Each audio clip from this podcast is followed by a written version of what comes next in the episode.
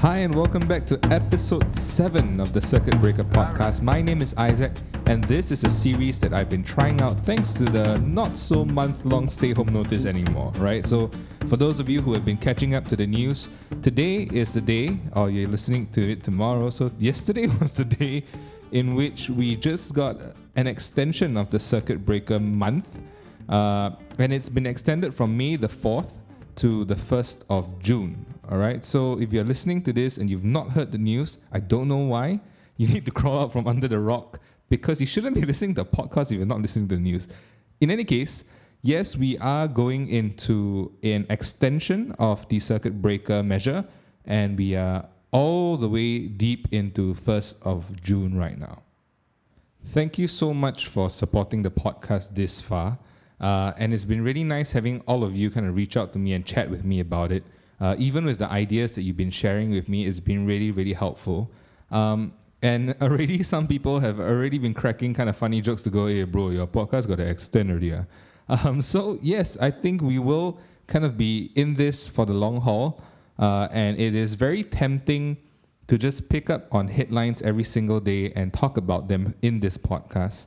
Uh, but at the same time, I want to make sure that this podcast just isn't just another podcast that kind of gives you uh, bad news after bad news, and it's a theme that I've been talking about. So today is a bit of a special episode because I planned this episode before the whole entire extension.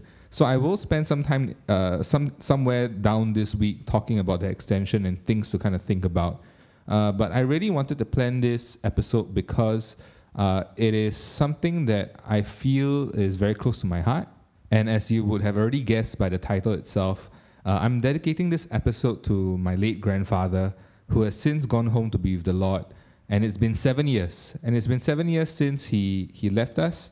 Uh, and every year, it kind of, every time we approach Good Friday and Easter, uh, I can't help but always remember Akong, as I fondly called him. Uh, and so I thought I spend a little bit of time uh, talking about something that matters to me, even in the midst of all these things, and to share a few anecdotes about my akong, uh, and kind of tell you a little bit about his history and, and who he was really to me. Um, so it's a bit of a, a different kind of episode again, and it's a bit of a mixed bag. So I'm going to try my best to hold it all together. Uh, and here goes the story about me and Akong. So as a kid, I, I, I must honestly say that I have very scattered memories of my grandfather, right? So, I mean, I know where we went for family dinners on Sundays. I know kind of the food that we always ate. Uh, I remember the chair he used to sit in. It was a bit of a rocking chair. Uh, I remember the rabbit he used to have uh, and the countless fishes. He had fishes almost everywhere in the house, or at least that was my memory as a kid. But I wouldn't say I had a very close relationship uh, to my grandfather as compared to some of my older cousins. And to give you some context, I ranked second last in a, a rather big family. And so I was quite young, and my grandfather was already very old, and I had so much older cousins who, who were already in army and so on and so forth. So they, they did have the advantage of really knowing my grandfather uh, in his younger ish days. Um, and so by the time I came along, I was probably just another digit in the Tan family.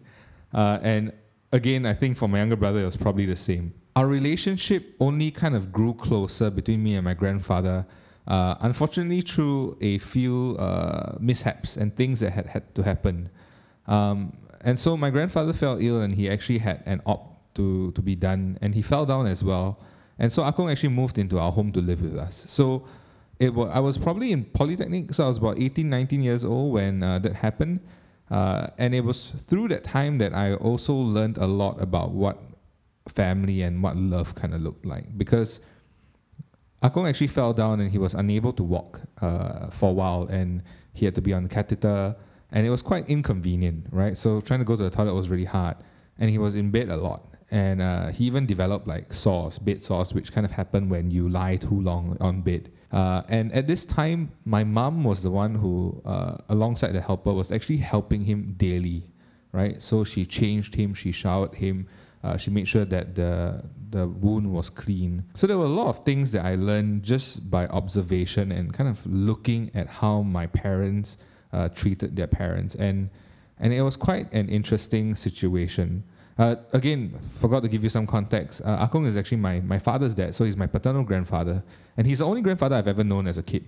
Uh, my maternal grandfather unfortunately passed away uh, quite early on, and, and I never really knew him, I think. Uh, probably was a baby. Don't know whether I was, I actually even coincided uh, with him, but but my paternal grandfather, Akong, is the one that I'm talking about in this podcast. So as he moved in with us, then a few arrangements obviously had to be made. We, we didn't live in a house where uh, me and my brothers had our own rooms. Uh, because my father always thought that it was a great kind of way for us to kind of bond and learn to be brothers. So we stuck to staying in the same rooms all our lives, actually. Uh, and it was around this time when uh, Akong fell down and he moved in together with Amma, my grandmother. Uh, and uh, we gave up our rooms for them to actually stay in. Uh, and I was really kind of thankful at that willingness and that participation from my brothers as well to kind of actively just give up our beds. Um, so we spent quite a few months sleeping in the hallways uh, and the smaller spaces uh, around the house. Um, and of course, we don't live in like a tiny three room, lah, right? So I'm exaggerating a bit, but but we lived in a bit of a HUDC, so there was ample space to kind of place uh, mattresses around. And so my bedroom, uh, my designated bedroom, became the living room right? So each night, with the helpers' help, uh, we would set up our beds, uh, put down our pillows, uh, turn off the lights by about 9:30 when they went to retire into the room, so the lights wouldn't leak leak into, so the lights wouldn't leak into the rooms and kind of bother them. And uh, so the living room was my bedroom, uh, and it was not the easiest place to be, I must say. Uh, because Akon and Amma actually woke up very early. I mean, as old people, they tend to be quite early risers. So they come out fairly early and some days I would have to kind of wake up to move my bed a little bit to make space for his wheelchair to squeeze around.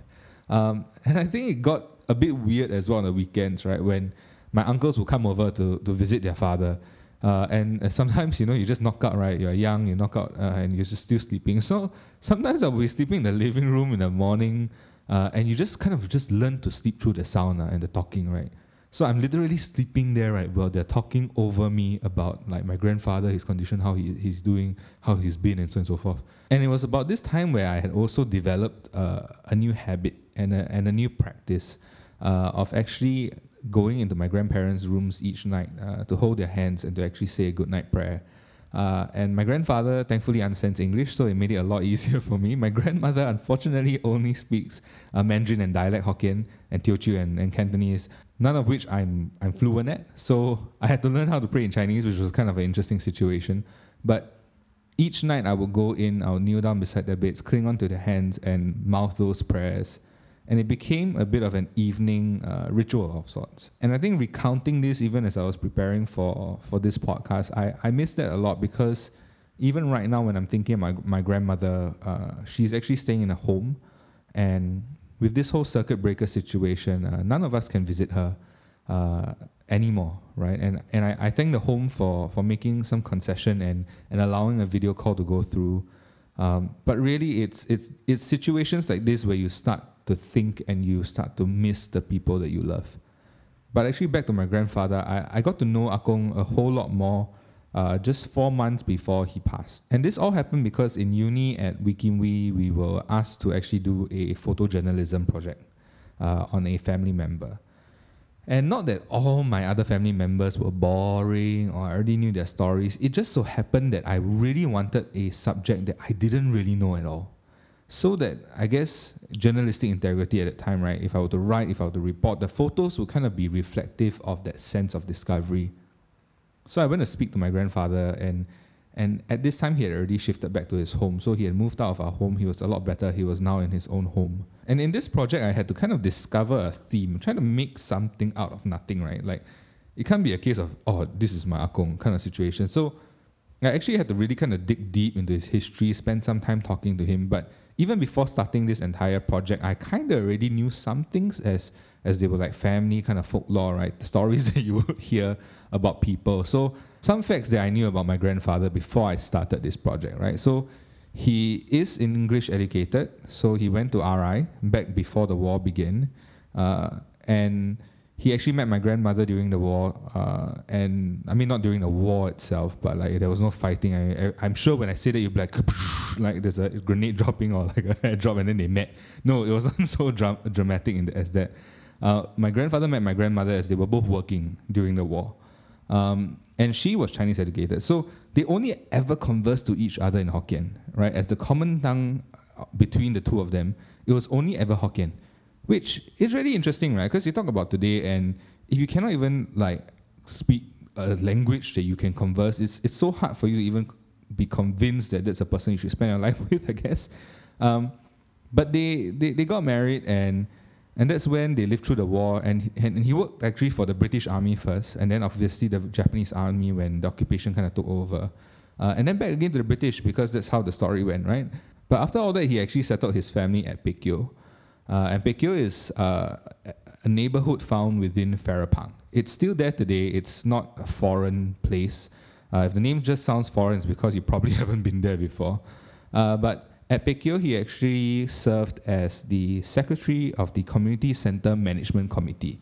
All right, it's kind of like the RCs that we have today, right? There will be someone who uh, helps to organize and administrate the things that are happening in and around that space, and that was what my grandfather did. And back in the day, uh, this was quite a different job, right? Because the context is that you know he can speak, he can read and write in English. It wasn't something that people could, not everyone could do back in the day. And so his job really was to kind of pen letters and reach out to politicians and ministers to help better the lives of the people staying at Pek Kio. And there were tons of other names of people who obviously unwritten in history books. But these are the people who actually make quite a difference on the grassroots level. And so that became uh, the core of my project. Um, and you can still check it out online. It's theforgottenbuilder.tumblr.com. Uh, it's a photojournalism project that I did uh, and you can check out the pictures that I took because I tried to kind of juxtapose uh, pictures of old from National Archives that I found and the pictures of present day to give people a sense of, of, of that background and that time. And my grandfather was honestly, I guess, a man with quite a big heart. Uh, but that also came with his own fair share of weaknesses too, because I guess learning about my grandfather was was that one glorious side of the grassroots level, and also learning at the fact that he probably wasn't very present as a father to his five sons, um, and that's something that, and I think he really tried to actively make up when he became a granddad with all the grandchildren, uh, because just looking at the relationship that my cousins have with him, they, they, they tend to have quite a close relationship, and that's kind of like quite amazing, I think. But it's super interesting that as I looked through the National Archives and I saw pictures of my grandfather with Lee Kuan Yew and Goh Keng Swee, um, those were pictures that were quite interesting, right? Like, like I don't think everyone can say their grandparents took pictures with great politicians in that day. Um, and it was really fascinating for me to, to find out that, that he gave so much for people and he, and he gave so much to kind of build a nation, uh, not in a way that he needed to be noticed, uh, but in a way that was just for his own present circumstance. And as the project kind of concluded, I really kind of had a newfound respect for my grandfather. I saw him in a different light, uh, from just an elder figure in the family to a builder that kind of helped lay this foundation of a nation that we have today.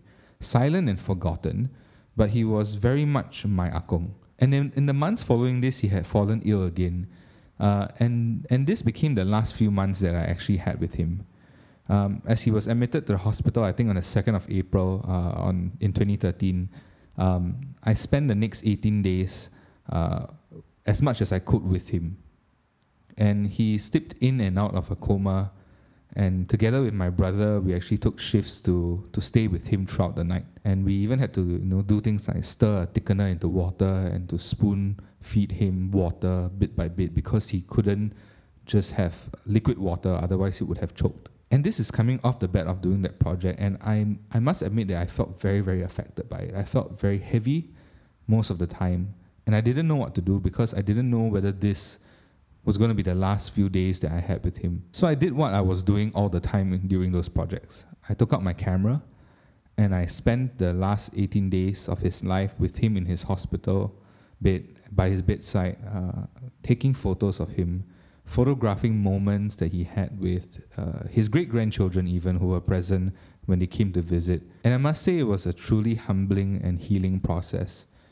That till this day, when I look at those photos, each time when I miss him, I know that he's in a better place. And of all the photos I've taken in my life, I must say, right, that this series is the one that means the most to me. You know, I, I didn't get to have Akong at my wedding, and neither will he be able to carry my firstborn.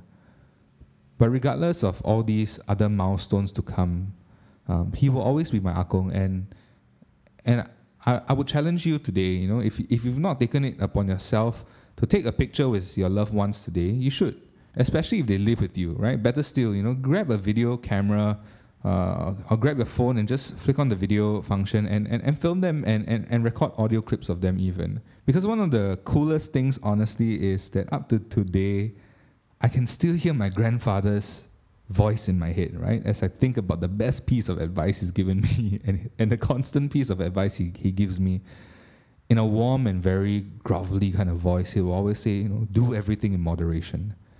Uh, and he would say this to me about eating, right? Hey, don't eat so much. Eat, you know, eat in moderation. Or even when I started working out, he'll tell me, you know, you, you have to work out, but you have to work out in moderation. And so today I still have that that that audio memory in my head. And I think that through this experience, even as I'm recalling my grandfather now and I'm missing him so much, you know, this was an experience that that, that really changed me uh, in this last few moments in his life. And it changed me because it, it changed the way that I, I, I interacted with the people that I love. And it made the, the need to want to document and capture some of these moments even more pressing and more important. So even as you're thinking about oh, I'm gonna post an IG story about my next family gathering and so on and so forth. You know, like like those are the moments where you can actually capture uh, snippets and memories that, that will, will last for a long, long time. Now today we, we don't all get to be able to have moments like that because of the whole COVID situation. And I pray that wherever you are out there right now, you know, if you have a loved one close to you and you're listening to this podcast, please take that time, you know, ready to spend time with them, put a smile on their face, and capture that smile. Capture that smile and make sure you remember these moments because even in the lowest points, right, if we have family beside us, we can really kind of make the best of each situation. I just want to say, like, like, like this entire experience of me documenting this, even right now, um, is healing for me, and it's a time, I guess, for you as well to reach out to someone that you love right now and really reach out to them and, and, and capture them and spend these moments, though they may be dull, though they may be pressing, though they may be tiring and frustrating. But spend these moments with the ones you love and really kind of use this time to, to remember them uh, and remember them in, in the best way possible. All right, so that's a little bit more personal of a podcast today. Uh, and I will talk a little bit more about uh, the COVID situation here in Singapore and the fact that the CB measure has extended. But regardless of all these things and all the bad news out there in the world, I think there's so much love going out from me to you today. And I just want you to have a great and wonderful day. And if you're thinking about this and this podcast make you smile, you know, go and call someone that you love. Call your grandparents up, check in on them, make sure they're all right, and just share your love around as well. So thank you very much for listening to this podcast. Uh, it was an interesting episode 7 to kind of put together, even in the midst of all these things. More podcasts to come because the circuit breaker measure has extended. So, hear this space. You can't watch this space. So, hear this space. I'll be back. Stay tuned. Thank you so much for supporting this podcast. I hope you have a great and pleasant day.